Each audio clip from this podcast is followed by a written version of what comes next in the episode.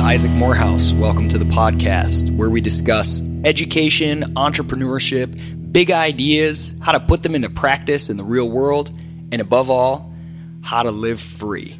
All right, so TK, uh, I'm in a really bad mood right now because we wanted to do this call and my technology was not working for some reason, and we had to do it through a different means. I'm just all grumpy. Anything that disrupts my plan throws me off. So it's it's on you to improve my happiness through the course of this episode. Oh no, dude! I want to exploit your grumpiness. The the fact that you are angry, that means is gonna like bring out the best of you right now. This is like an NBA game where somebody's been talking trash to you, somebody just blocked your shot, all in your face talking smack, and now you're upset and you're about to just go on fire. Oh man. now you have me pumped up. I'm gonna have to do it. The problem is I I got to keep this somewhat family friendly, so I can't I can't go too angry. Um, hey, so what are we gonna call it? Because I, I want to start doing this once a week with you, just you and me. Because people, I've gotten so much feedback from people on the podcast. Uh, by the way, if you want to go check out their reviews or review it yourself, you can find uh, find it on iTunes.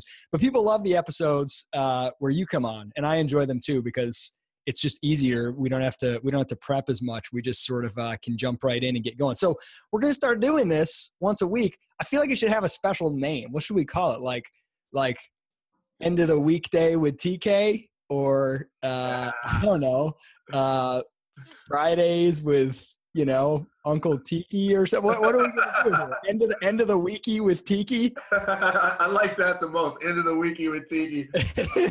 or, or, or, we could be like the I, I, I, Isaac and TK Coleman experience.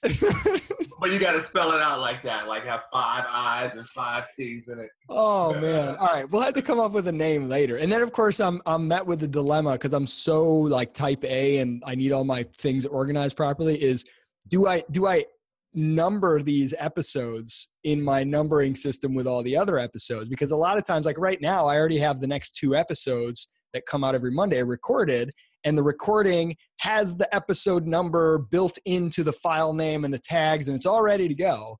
Now if I insert this one beforehand the universe gonna, will explode. It's gonna, yes, exactly. my universe, not the universe, my universe will explode. So we could do half numbers. We could do like episode 61 and a half. You should do like a hieroglyph system so no, nobody understands, but they think it's deep. You know? Well, with the Ask Isaac episodes and things, I just don't number them. But I've had some people complain, like, "Well, I don't know which ones to listen to first. and you know, I'm, I'm like, I don't. It doesn't matter, but but it, it bothers me. So I, I, have an episode question for you, as a matter of fact. So someone just did their first episode of a podcast and they they labeled it episode three and i was like wait are there two episodes i don't know about and she was like no no a friend told me that you never put episode one when you're starting a new podcast because people typically don't listen to that. You know, it, it makes it like it's too new. it's of like a, a marketing trick you start with episode three because people are like, man, this podcast is a bomb. They've been around two episodes, you know, doing that thing. Hey, that's that, that's like what that's what Star Wars did. You know, it's like they started with episode four, and then 20 years later, you can do a prequel. You can be like, here's my prequel. Here's episode one in retrospect. You know, once you're once you're popular. No, I mean, with the way I did it, I didn't want to come out and be like, I have a podcast, and there's just one episode. So I did my first, I think like five or 10 episodes. I had them all recorded in the bag and I put them all up at once and said, I've got a new podcast. Here are the first 10 episodes. Uh, so that was the way I went. But that that's pretty funny. I, I kind of I, I, find that pretty pretty hilarious. We could just start we could just start numbering these like episode 1005, you know? Oh, totally, dude. So we, we need like a system like so what you took was the Netflix approach, the Netflix ordering approach, where you just give them all out at once and people can binge listen. Yeah, because all three of my listeners just binge listen. right, right. They got to get all their Isaac at once. And, yeah. And I guess she took the uh, the Star Wars approach. That's pretty cool, man. I should do that with age. I should just be like, yeah, man, I'm 55, and then just like go down. Yeah, when you're 60, you're gonna be like living to age 35. You know. Um, all right, so today I want to talk about entrepreneurship before you're actually an entrepreneur because Ooh. this is kind of a this is kind of a, a entrepreneurship as a as a concept, uh, startup certainly are very trendy right now. It's very sort of too sexy to talk about, you know, being entrepreneurial, whatever else, and and there's a lot of fluff involved in that, and it kind of is ill defined. Um, so there's a way of sort of being dismissive and being like that's stupid. Like the definition of an entrepreneur is someone who has started a business and every other way to talk about it is just silly and it's just starting to get meaningless. I get that. I get that that criticism. Uh, i would say that's the definition of a founder. Um, but entrepreneurship as a as an action in the in the, the way that economists define it is creating a new not even necessarily product or good you know as an inventor might do it can be but a new way to utilize existing resources a new way to organize them or do things with them something that hasn't been done before. Whereas like a manager or an employee or a specialist tends to be doing something very well. You know, a, cabinet maker is doing something according to a process that's well established. Where an entrepreneur might be someone that's saying, hey, look, there's this material over here that no one's using and it's really cheap and it'd be great for cabinets. Here's cabinet makers over here.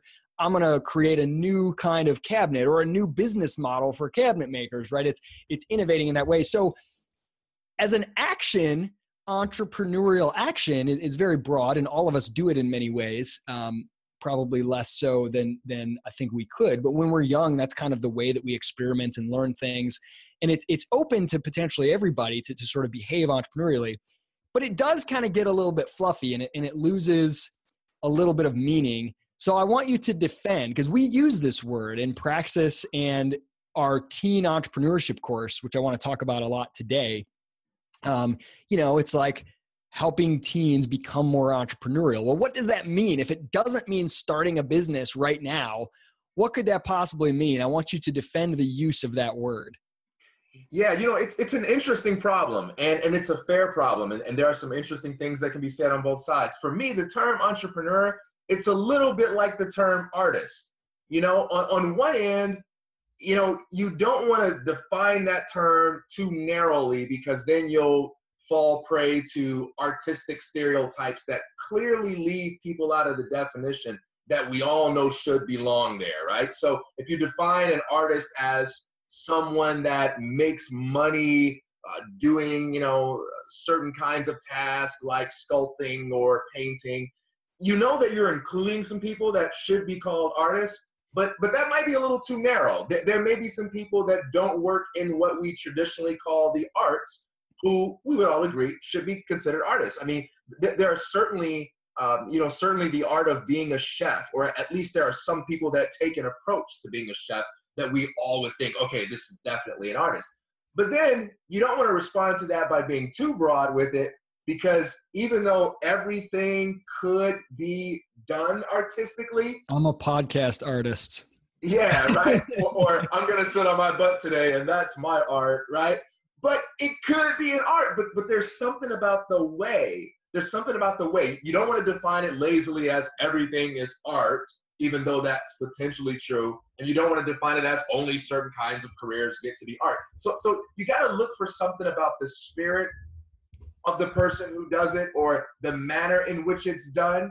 And, and in fact it's interesting that i chose that word because i think artist and entrepreneur the more i wrestle with those terms the more uh, the more of a difficult time I have parceling them out because the more they come down to this certain kind of attitude, this disposition, this approach of, of doing things in a way that is deliberate, doing things in a way that is, is autonomous and, and uh, self-driven and, and so forth, having some of these kinds of qualities. But you know, I, I am a defender that everything can be entrepreneurial and that being an entrepreneur isn't just about making money, at least not in the present, because even successful entrepreneurs go long periods of time before they make money sometimes. And does that mean they don't get to become entrepreneurs until they're actually generating a profit? I think we still think of many people as entrepreneurs, even though they're not making money yet, or it took them a while to make money.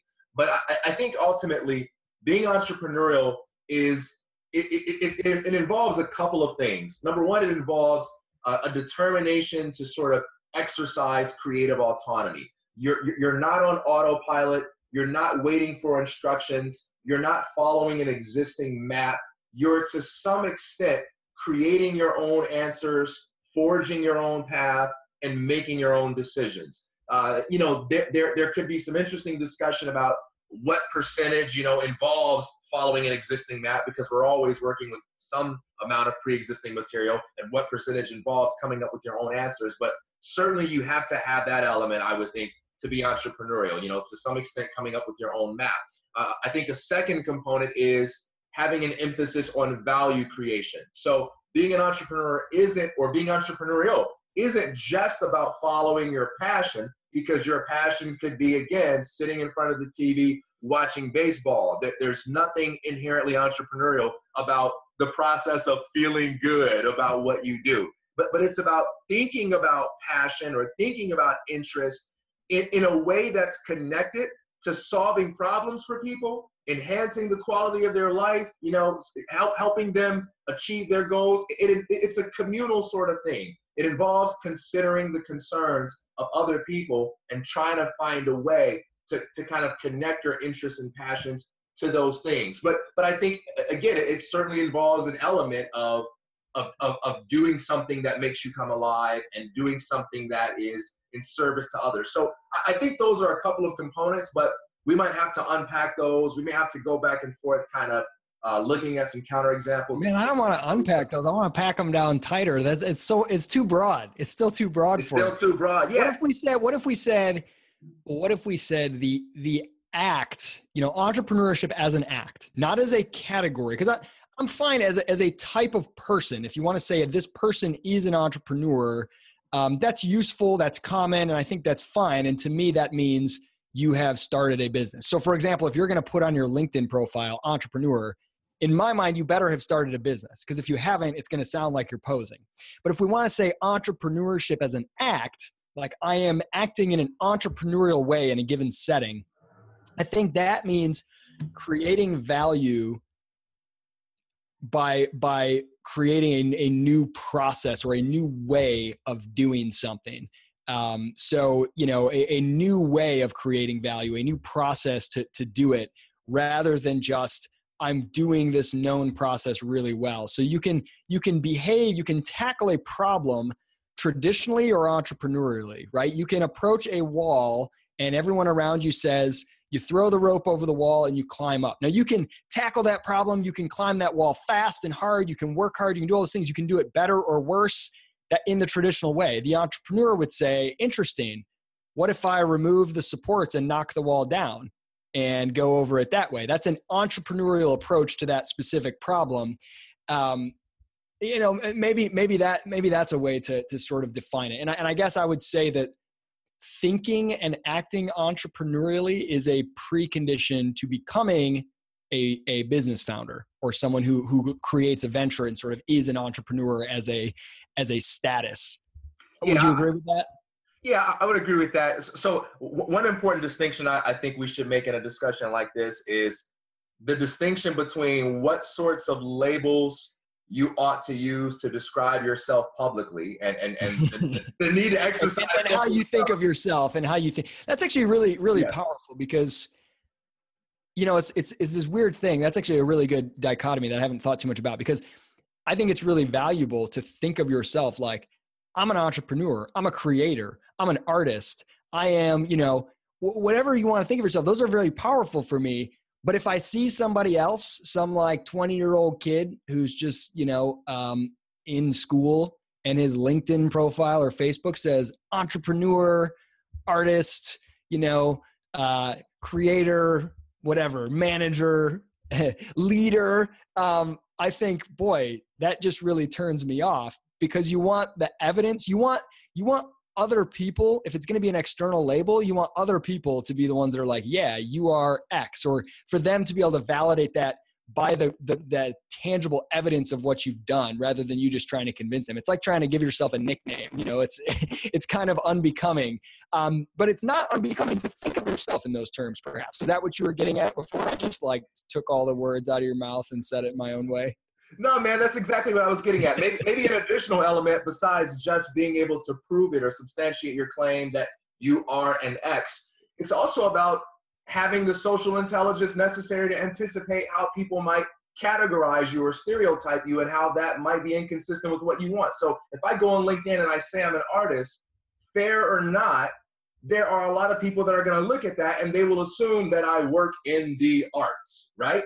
And I don't work in the arts. I think of myself as an artist, but I'm very likely to cause confusion and and mislead people about what I do for a living. You know, so people might read that in a different way. So like you said, while it's powerful for me to think of myself as an artist, for me to respect the work that I do as a form of art, I can't see any ways in which it's very useful professionally for me to describe myself that way, unless I'm in an environment where maybe I'm giving a talk and I say, I'm TK Coleman and I consider myself an artist and I have the opportunity to sort of explain that and make that part of an interesting speech. But other than that, it doesn't serve me to do it. So it's important when you're thinking about what it means to be an entrepreneur or what it means to be entrepreneurial that you make that distinction between how I understand these terms, what qualities I need to embody in order to in order to learn the most from successful entrepreneurs and in order to get the most out of my career and what labels serve me the most as I'm attempting to create certain kinds of professional results, you know?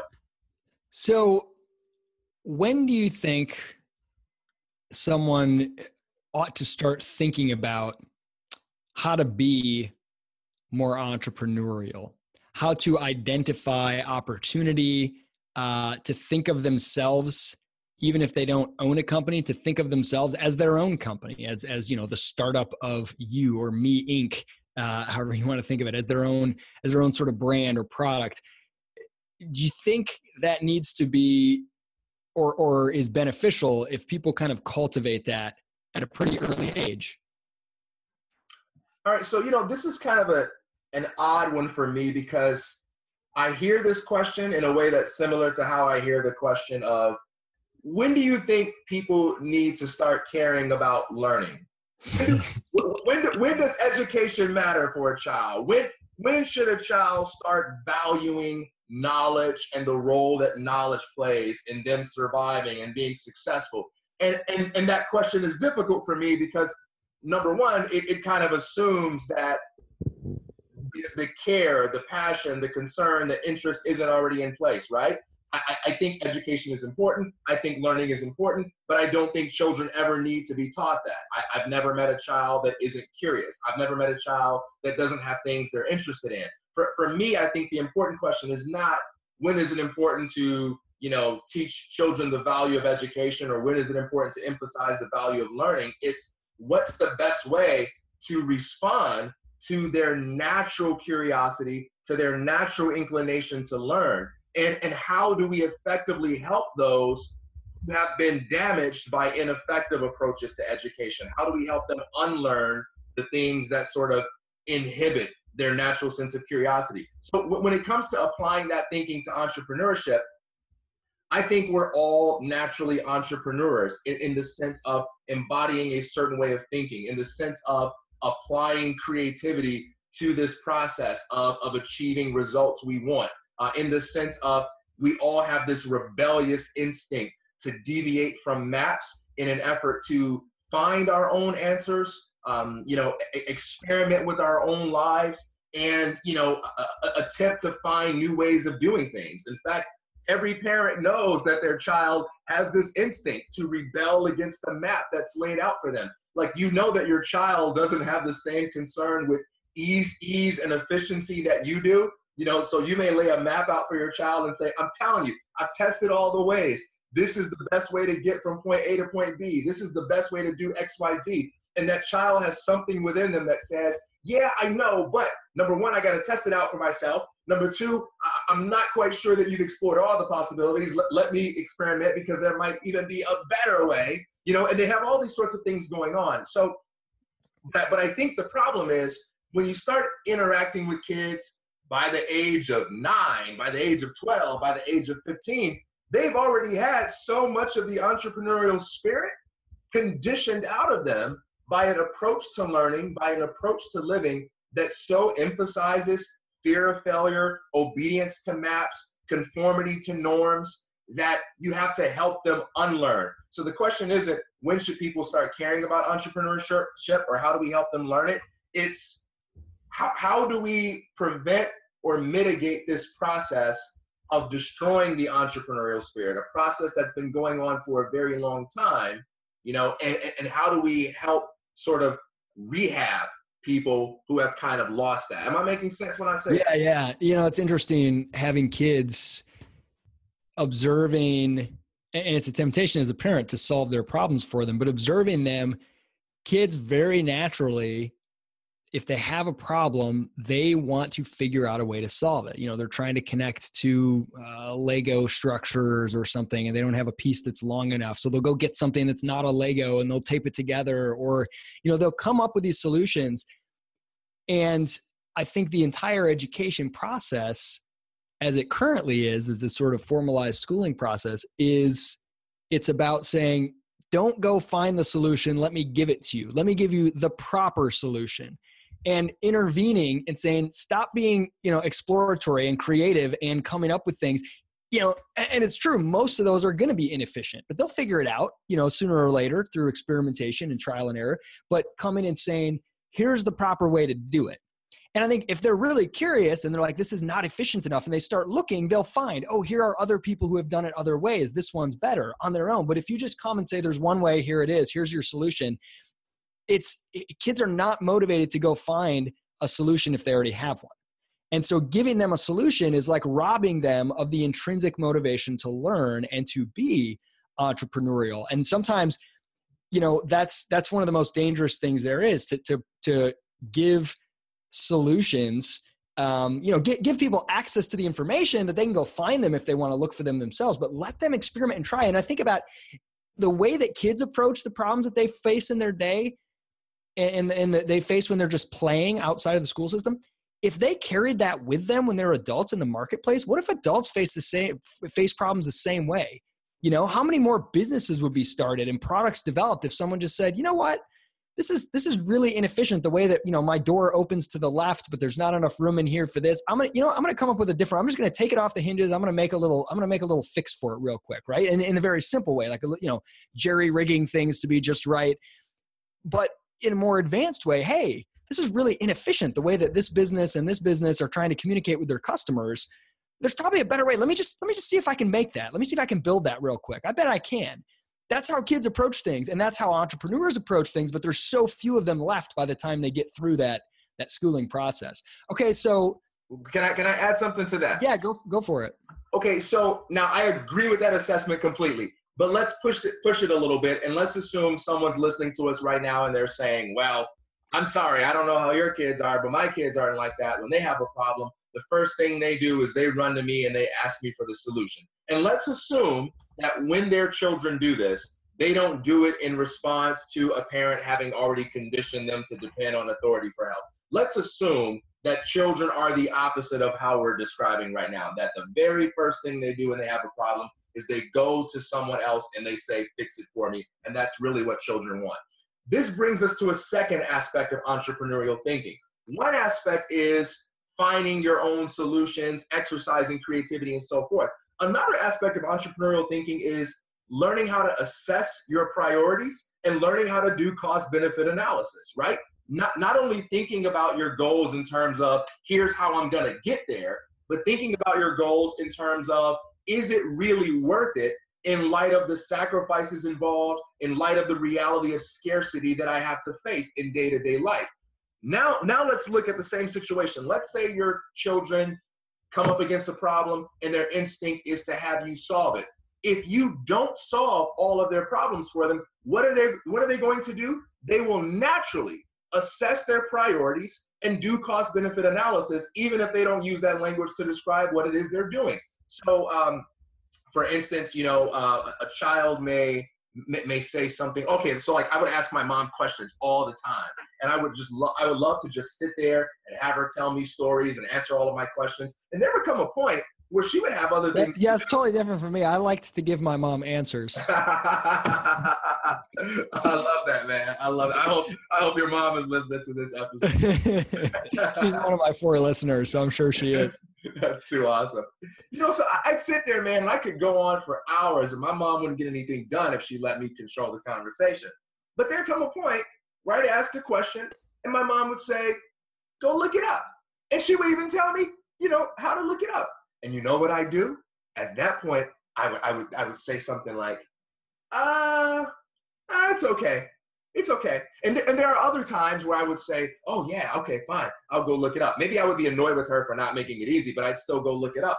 And I developed a very good sense really early on of what questions were important to me and what questions were just mildly interesting. And that was very useful for me to have as a learner because I can ask questions all day long, but I actually don't care about all of my questions. And, and you actually see in everyday life people going about without a clear sense of what sorts of things are important to them and, and which ones are not. I mean, you can even see this on Facebook arguments where people make sorts of statements, they, they make they make arguments, and then maybe when they're challenged, or maybe when there's some kind of social cost, they realize, oh, I actually don't care about this opinion that much. I was just kind of saying something and I really didn't mean for anybody to take it seriously. And that kind of feedback is good, right? And that's another important aspect of entrepreneurial thinking. And when you don't solve problems for your children, you not only encourage them to think creatively, but you also encourage them to, you also help them get better at learning how to assess their priorities. And, and in fact, they're going to naturally do this, but you stop the process of,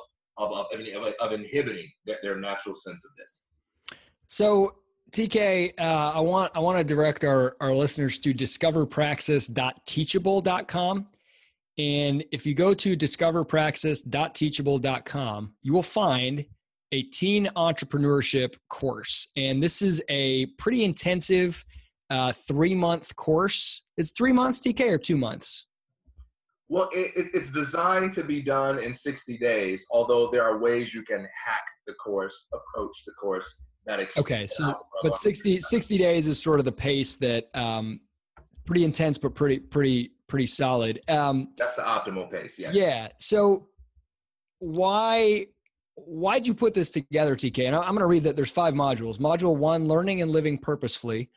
Module two, mastering self knowledge and motivation. Module three, building your personal brand.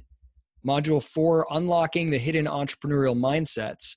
And then module five is a 30 day personal development project. So, what's in this course and what I guess why why did you put it together? What, what what, do you think its its its value is? Who's who's it valuable to? There, I guess the, the who, where, when, what, why, and how. All of those. Tell us about it. Absolutely.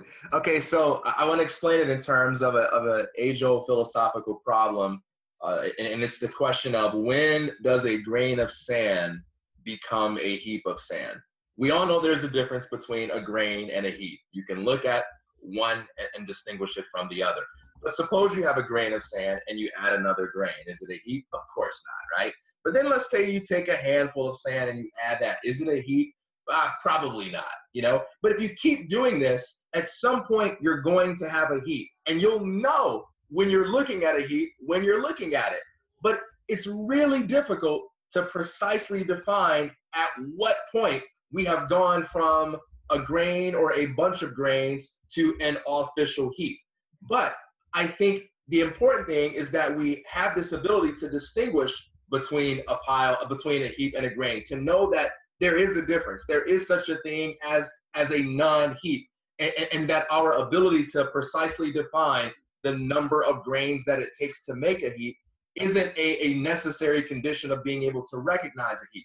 In a similar way, there are all sorts of interesting questions we can ask about entrepreneurship. And it can be really difficult to give a comprehensive, exhaustive, absolutely precise definition of entrepreneurship that doesn't leave anybody out who belongs in the category, while at the same time not being so broad as to be meaningless. But I don't think we need to be able to succeed at that in order to have the ability to recognize that there are certain qualities and attributes that all successful entrepreneurs, all successful creators sort of have in common or that they have to rely on in order to achieve goals that are important to them. And so, one of the reasons why I created this course is because I feel like there are certain definite attributes we can all agree on, and many of these attributes are natural for human beings to exhibit or develop.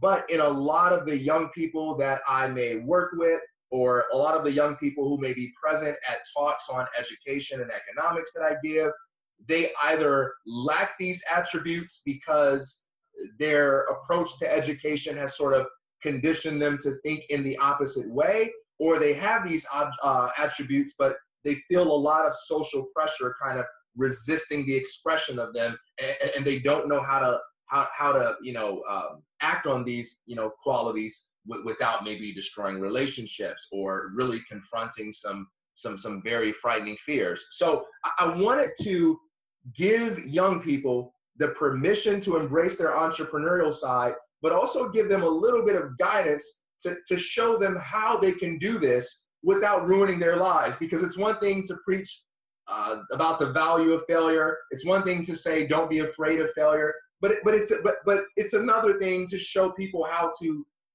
act on that idea intelligently. Because there are some forms of failure that could ruin your life even though I don't believe most forms of failure that hold us back from living out our dreams fall in that category. But you do need to help people, help guide people to thinking clearly and critically about these sorts of things. So that, that's a major part of the reason why I created the course. Another reason is because I, I was giving a talk one time, and there was a young man in the audience.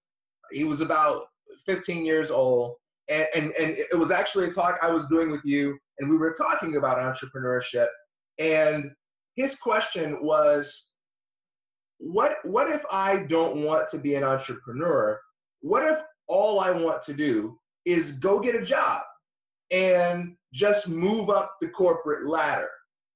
And you know, there was something about that question that frightened the hell out of me because I knew that his question was not a rare one. And I knew the mentality from which that question sprang was not a rare one there are a lot of people in this world who kind of have this attitude that says, oh, yeah, I don't need to think about certain issues and develop certain qualities because I'm not trying to be an artist. I'm not trying to be an entrepreneur. I'm not trying to do anything weird. I don't want to win an Academy Award. I don't want to cut a rap album. I don't want to own a billion dollar business. And I don't want to be on the cover, uh, cover of Forbes magazine. So I'm cool. All I need to do is follow the map, do what I'm told, go to school, get a decent degree, and I'll be able to take an uncreative approach to my professional life and probably make fifty to seventy-five thousand dollars a year, meet the love of my life, have a couple of kids, a nice house in the suburbs, and I'm good to go.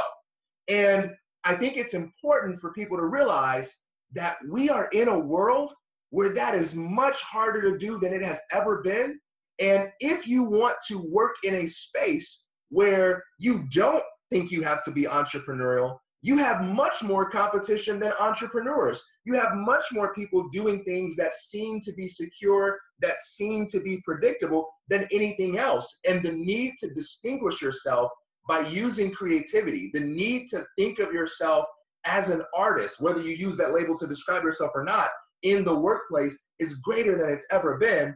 And so I created this course not just for people that want to own, own a business, but I created this course for people that are inclined to buy into what I think is one of the most dangerous ideas of our times. And that is there is such a thing as a safe and secure path to building your career and to being an adult. And I wanted to sort of blow the piece, you know, blow that myth to pieces and, and replace that with an attitude of, of self responsibility, self determination, an attitude that says nothing is promised and that's okay because there is a way to succeed in a world where nothing is promised.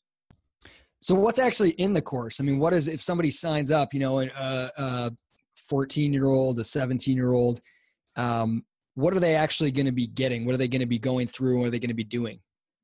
So, as I mentioned earlier, the course is, is, is optimally designed for 60 days. And the first 30 days consist of a daily lesson. And each one of those lessons highlights some aspect of the entrepreneurial attitude or the entrepreneurial approach. And in addition to a lesson that highlights it, there are additional study materials where there are podcast episodes, uh, videos, you know, other articles, things along those lines that they will consume. And, and this will allow them to sort of engage that lesson from a variety of different perspectives. So for instance, if in one lesson we talk about the importance of thinking about what you're good at, thinking about what you're not good at, thinking about what you love, all important things to think about. We'll give a lesson on that topic, but we'll also give additional study materials where you have to engage that topic from different perspectives. You have you have people arguing against the value of following your passion and just completely bashing the idea. You've got people defending it against those kinds of objections. And the purpose of those additional study materials is to help you develop the capacity to think critically about the lesson, not just memorize what we say, not just follow a map that we lay out for you, not just do what the praxis guys ought to think. Because ultimately, with many of these issues, you have to assess your own tolerance for risk, your own priorities, your own interests, and so forth, and make your own decision. Then, beyond the study materials, for each one of those lessons, there are questions for reflection and discussion.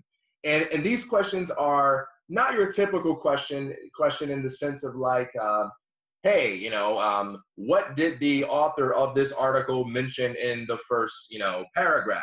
We're not asking questions that are designed to get you to spit back answers based on what we think is important. We're asking questions that are designed to get you to argue against what you're reading, to defend what you're reading against certain sorts of objections, to weigh what you're reading against your own life, against your own experiences, and so forth, to kind of test it out in the laboratory of your mind. And, and, and it's also set up for being able to discuss these things with your parents, with your friends, and with praxis staff if you you know follow the instructions that are laid out on the course for how to communicate with us. Then going beyond the questions for reflection, there's a learning exercise, and the learning exercise isn't about you know um, you know hey get up, walk around the block, and think about what you just read. The learning exercise is some sort of specific practical challenge where you have to take this lesson and the thoughts you have about it, and you got to go out there and do something. And usually, the thing that you have to do either involves learning more about who you are, what you're good at, what your priorities are, and all these other introspective questions, or it's about going out there in the real world and facing some kind of fear. And so you're going to do that every day for 30 days in a way that gets increasingly more difficult. And then at the end of that 30 days, there's a there's a personal development project. There's a 30 day challenge where everything changes. No more daily lessons, no more additional study materials, no more questions for reflection. Now it's about action and it's it's about you know um, discipline and persistence and challenging yourself. So every day there is a different challenge, and you just got to show up and you got to do that challenge. Now, by the time you get to this 30, 30 day challenge, you'll have already built your own website based on previous lessons and assignments. And once you get to that 30 day challenge, everything that you do each day, you document it on your blog. So, so you're actually in the first section, you're actually building a website as well. There's some basic instructions in there on how to do that to kind of create a basic website and, and your digital brand. Is that correct? Yes, it, it leads up to it incrementally. So by the time you even get to the point where you're building a website, you've already had lessons on things like the value of personal branding and what personal branding is all about you know the pros and cons of having a website. Is someone without without a lot of tech knowledge going to be able to do it? If they follow the steps laid out to them in the course they can absolutely do it. We're, we're not asking people to design a website for a fortune 500 company. We're asking people to we're challenging people to build a simple blog where they can be able where they can document their thoughts and sort of tell the world about themselves an online interactive resume so to speak you know? so the first the first 30 days of the 60 day course is really getting the mindsets right asking the right questions and applying those to yourself starting to build that digital presence and kind of you know think of yourself as as your own uh, brand and then the second 30 days is now that you have that framework both intellectually and in the form of this website you're going to go through this 30 day professional development or personal development project and you're going to document how you overcame these different challenges and, and created value sort of each day of those 30 days. Uh, and if you complete the whole course and can can demonstrate it with your pdp you get a free coaching session with tk right absolutely all you have to do is send me the link to your blog and i can look for myself and see if you did the 30 day challenge because a part of the 30 day challenge is simply documenting what you do each day. And, and, and it's actually the, the challenge is the hardest part, and the documentation simply involves saying what you did and you know telling us what was the most difficult part of that what was the easiest part of that, what was what was fun about it, what what might have been boring about it, and what you learned by doing it. You know, um, so if, if you can send me the link to that, you complete the course. We'll sit down for 30 minutes, and what we'll do is, is we'll talk about your course experience and and what the next steps are, how you can take what you've learned and what you've accomplished and build on that as a foundation. And we'll also talk about your goals, your interests, and how we can support you in the pursuit of those things.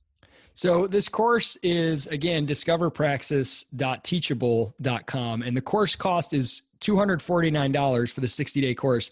However, uh, we have a, a promo code for you podcast listeners. If you type in the promo code podcast, all caps, podcast, 30% off. So it will be uh, less than less than $200. Um, so again, discoverpraxis.teachable.com, promo code podcast. Uh, TK, who who is this course for? Because it's called the Teen Entrepreneurship Course.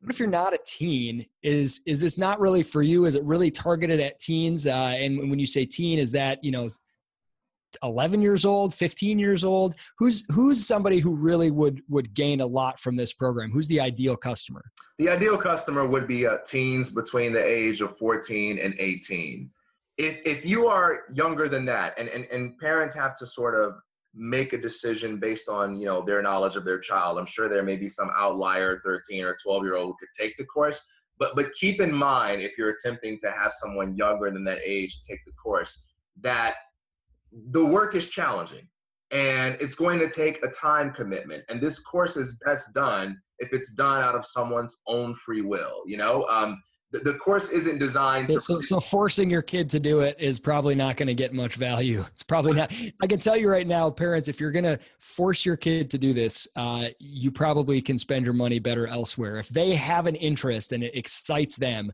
then it is absolutely a huge value Right. If you force your children to take this course, it'll be good for my pocketbook because I get to make money, but I don't think it'll be great for your kid. And I, I honestly just don't think you should do it. You know, yeah. people learn when they're interested in it.